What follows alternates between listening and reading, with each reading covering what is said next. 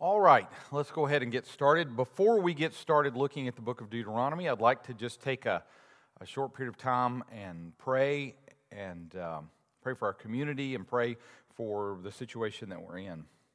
Father God, Lord, we thank you, Lord, for everything that you're doing in our midst. Lord, I thank you for all the ways that we see you working uh, in the midst of this, this situation. Lord, I do pray right now for, first of all, for all of our church members who are in medicine, Lord, our nurses and doctors, um, and those that work in the medical field. Lord, I pray that you would be with them, that you would give them energy, that you would give them rest. Lord, that uh, you, your blessing would be on them, your protection. Lord, I also pray for our first responders, our uh, firefighters, and our policemen who are out uh, in the community every day. Lord, that you would protect them. Lord, we pray that uh, all of these folks who are being your hands and feet in our community would, would be um, your ministers serving our community for you. Lord, I pray for uh, each member, Lord, that you would protect uh, our people from, from this virus. And God, we pray that you would continue to use this to bring honor and glory to yourself. Lord, we pray especially right now for Rebecca. Lord, we thank you that she, she has gotten her stem cell transplant this morning, and Lord, she's doing well. Lord, as they have another month of quarantine, God, that you would protect her. And Lord, we, we look forward to seeing them sitting in our midst. Lord, I pray that you would soon uh, show mercy on our country and bring us back together as a church. Lord, I pray that you would give wisdom to those who are making decisions for our community.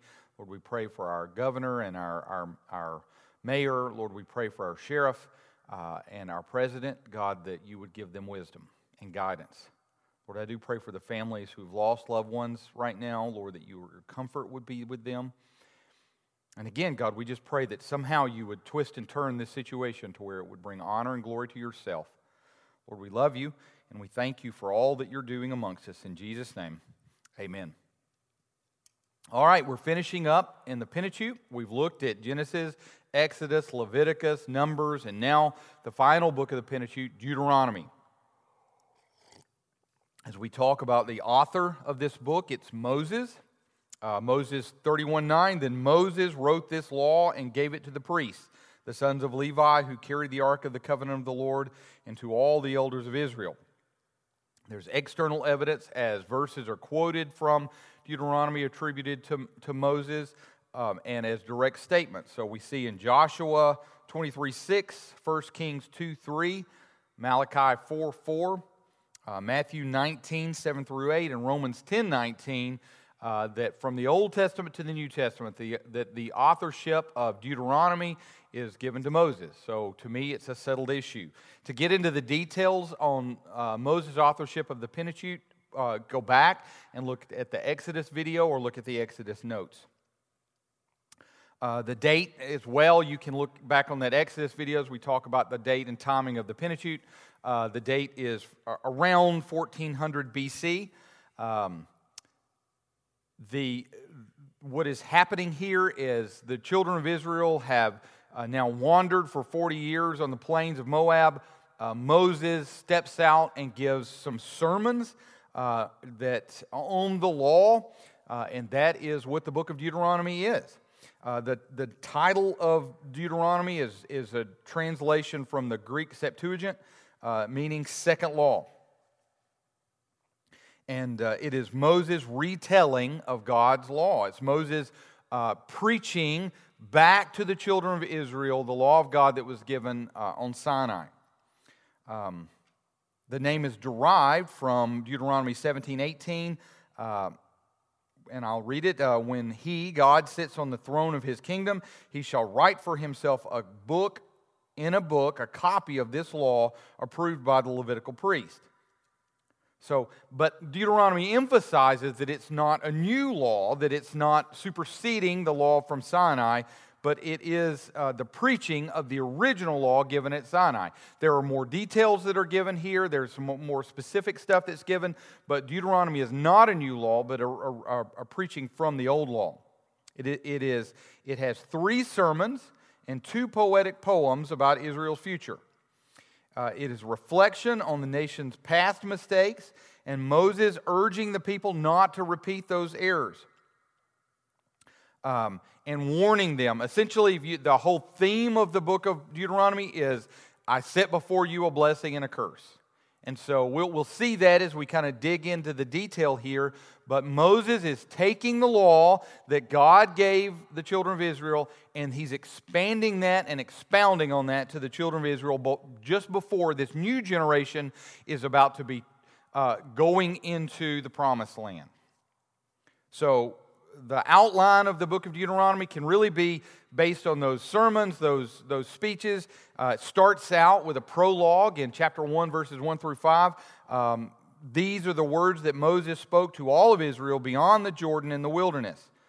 In the Arabah opposite Suph, between Paran and Tophel, Laban, Hazeroth, and Dizahab. So here you have uh, Moses, they, the children of Israel. Moses is coming to the end of his life. At the end of the book, we see Moses' death.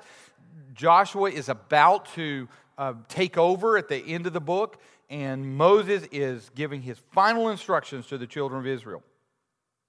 So, in that prologue, it kind of tells us where they are and what's going on. And then Moses' first sermon is the background. Again, you've got a new generation here. And so Moses is giving the background that's led them to where they are now. The theme of that first sermon is really remember, remember what God has done for you. In any times of trial or uncertainty or change, it's really difficult. Change is so hard. And one of the best things to help us as we, we look at change and, and things being different is to remember. One of the themes of the book of Hebrews that's repeated over and over and over again is remember.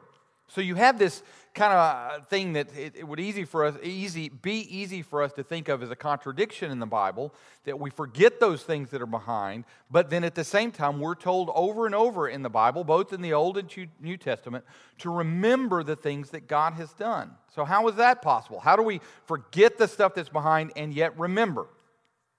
So what we're not doing is living in the past.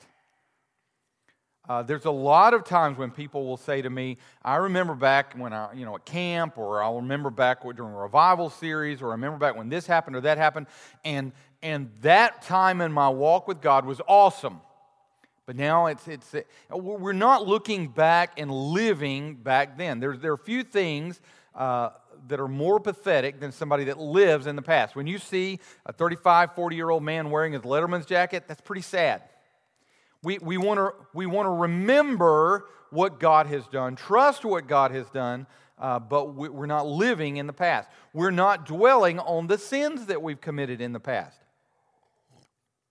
We want to be wise and, and think about how to protect ourselves from repeating those sins. So, if I've struggled with alcoholism in the past, that means I'm going to remember that, recognize that, and I'm not going to hang out in a bar. But at the same time, what I'm not going to do is let that cripple me. I'm not going to sit around and say, okay, I can't serve God because of these things I've done in the past. And so I think you can see that both of those are possible, both remembering and setting aside those things that are in the past. And Paul, uh, Moses starts out his first set of his first sermon is to remind the children of Israel how God is faithful and remind them of the, the mistakes that they made so that they can be avoided. Let me read from Deuteronomy 4. For ask now of the days that are past, which were before you, since the day that God created man on the earth, and ask from one end of heaven to the other whether such a great thing as this has ever happened or was ever heard of. Did any people ever hear the voice of a God speaking in the midst of the fire, as you have heard, and still live?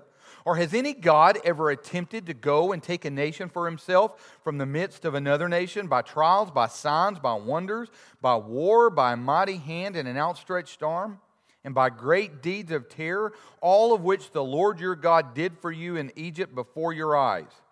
To you it was shown that you might know that the Lord is God, and there is no other beside him.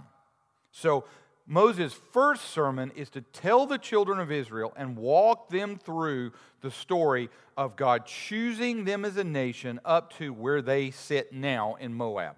to walk them through those battles, to walk them through the trials and the way that God has provided. As we go through times right now in our country that are, that are seemingly unprecedented, it's a good idea for you to think about how often in your life God has been faithful.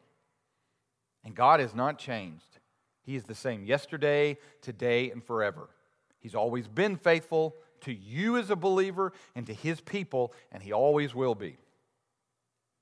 The second sermon is the covenantal stipulations, generally speaking.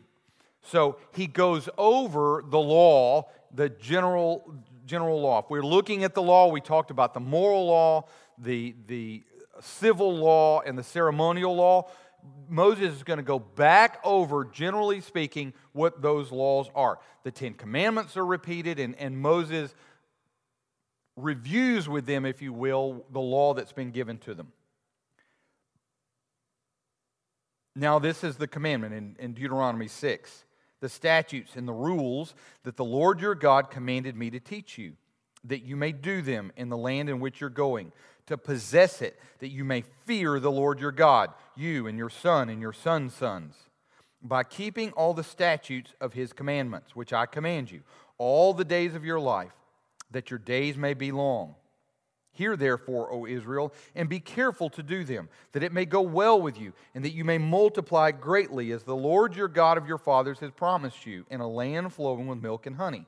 So, this is one sermon. Paul, uh, Moses takes the first half of the sermon and goes over the general promises, and then he takes the second half of the sermon and then goes over the specific promises and uh, specific covenant stipulations. And so he gets into detail of the way that the children of Israel should act when they get into the promised land. For example, in Deuteronomy 17, when you come to the land that the Lord your God is giving you, and you possess it and dwell in it, and then you say, I will set a king over me, like all the nations around me. You may indeed set a king over you, whom the Lord your God will choose, one from among your brothers, you shall set him up as king. You may not put a foreigner over you who is not your brother. And so, in the first half of the, this sermon, Moses goes over the general fact that God loves you, God's given you commandments, He's told you not to do these things and to do these things. In the second half of this sermon, what Moses does is he gets very specific. Now that you're going into the land that God's ha- God has given you, let's take these general principles and apply them to specifics. If you call a king, this is the way he should act. This is who you can call, who you can't call. As you go into the land, this is what you can do, what you can't do. In chapters 27, all the way through chapter 28, uh, through chapter 30, rather, we have Moses' third sermon.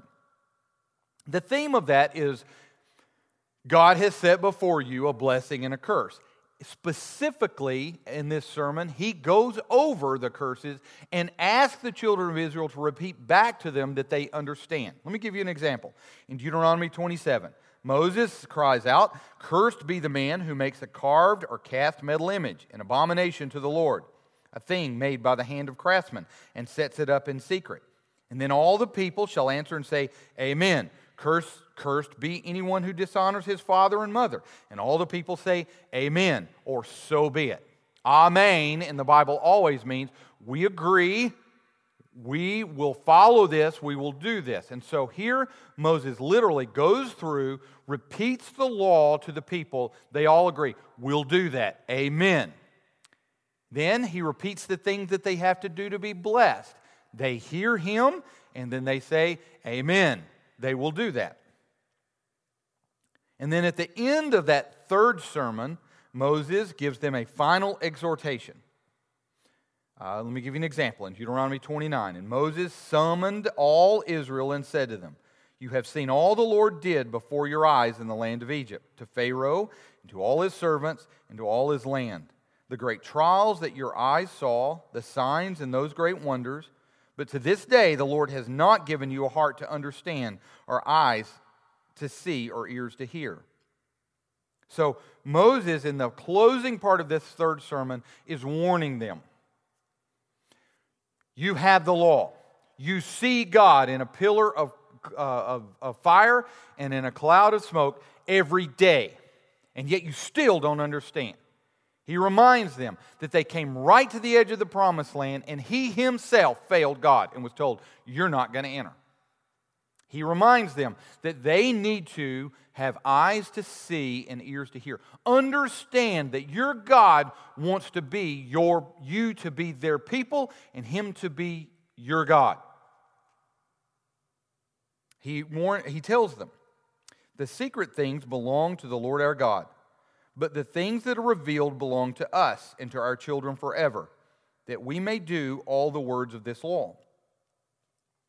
The reason I, I brought that in, and that is in uh, Deuteronomy 29 29.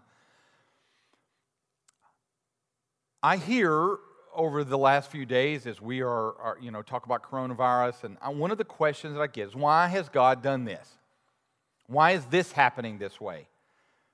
uh, either coronavirus or just the very fact that we're all quarantined, we're doing this right now in a very strange and unusual way. I really struggle with the fact that, uh, theologically speaking, the church is defined as the gathering of the saints in a particular area. That's what the local church is. So if we're not gathered together, how are we the church? So, why, God, are you allowing this to happen? What Moses is telling his people is, is that God is God. Let the secret things belong to God. But the things that you know to do, do them. If we could understand that, if we could get this lesson, this would do us so much good in our lives. There are things that we don't understand. The whys and the hows, so often in our lives, we get wrapped around a hub going, why is this happening the way it is, God? Why are you doing it this way? And what Moses is telling them is a primary tenet of Christian ethics and the way that we live our lives. I tell my kids all the time it doesn't matter what everybody else does, you do what you're supposed to do. I remember the story uh, was read uh, of Corrie ten Boom and her uh, family. If you aren't familiar with the story, uh, I, I, would recommend to your reading the, uh, the Hiding Place, which is the book that she wrote. And she was a little girl who grew up in Nazi Germany. Uh, her father, who was a watchmaker, uh, um, a Christian, uh, decided that what they as a family were going to do would be to hide Jewish families in their home. And so they took the, the potato cellar under the kitchen and they, they dug it out some more, and they put a trap door uh, in the middle of their kitchen floor going down into it, and that is where they hid Jewish families. Uh, and Corrie, as a, as a Christian, did not understand uh, what was going on fully, and that she was, was very concerned that if she was specifically asked, uh, there, Are there any families here that she couldn't lie? Her father uh, wisely said, Corrie, you follow your conscience. You do what you think is best, and, and God will take care of the rest. Inevitably, uh, one day her greatest fear occurred, and she was in the kitchen. Uh, German soldiers came into their home. Everyone uh, in the community had, had somebody had spilled the beans, and the, these soldiers storm into the house and they search the house from end to end, uh, not finding anything. Over the, the trap door, they had put a rug, and over that rug, they had put their kitchen table. A German officer came up to Corrie ten Boom and point blank got in her face and said, Are there any Jewish families here? And Corrie struggled with her mind with what she would do, and she finally decided that she would trust God and she was going to obey and tell the truth. And she said, Yes. The German soldier looked at her and said, Where? And she said, Under the kitchen table. Thinking that she had just, in her trust and faith, had just consigned these Jewish families to death. The German soldier looked at her in anger, slapped her across the face, and knocked her across the room and said, Girl, don't lie to me, and turned and stormed out of the house. Corrie did what she felt like God was telling her to do, and God took care of the rest. What Moses is telling the people is, is you don't worry about all the details. You just do what I've commanded you to do. You obey me. I'll take care of the rest of the things. And so we don't worry about the secret things, the things that we can't understand. We simply do what God's called us to do, what God's asked us to do. So that's how Moses uh, concludes that final third sermon. And then in the last chapters, we have the succession of leadership. Joshua being handed the reins from Moses. In Deuteronomy 31, we read So Moses continued to speak these words to all Israel. And he said to them, I am 120 years old today. I'm no longer able to go out and come in. The Lord has said to me, You shall not go over this Jordan River. The Lord your God himself will go over before you. He will destroy those nations before you, so you shall dispose them. And Joshua will go over as your head, as the Lord has spoken. Then Moses summoned Joshua and said to him in the sight of all Israel, Be strong and courageous for you shall go with this people into the land that the Lord has sworn to the fathers to give to them, and he shall put them in possession of it. It is the Lord who goes before you. He will be with you. He will not leave you or forsake you. Do not fear or be dismayed. What a great command that this book is ended in as Moses, in front of the people, tells Joshua how to go do a difficult thing. Be strong and courageous. It is the Lord who goes before you. He will be with you. He will not leave you or forsake you. Do not fear or be dismayed. I don't think I could con- conclude this lesson on any better of a note. You, children of God, be strong and courageous. The Lord will not leave you or forsake you. Do not fear or be dismayed. Father God, Lord, we pray that we take to heart the words of the book of Deuteronomy. Lord, we pray that we, uh, as your people in this world today, obey, follow, are strong and courageous. Lord, we love you and we thank you for all that you're doing. In Jesus' name, amen. Go serve your King.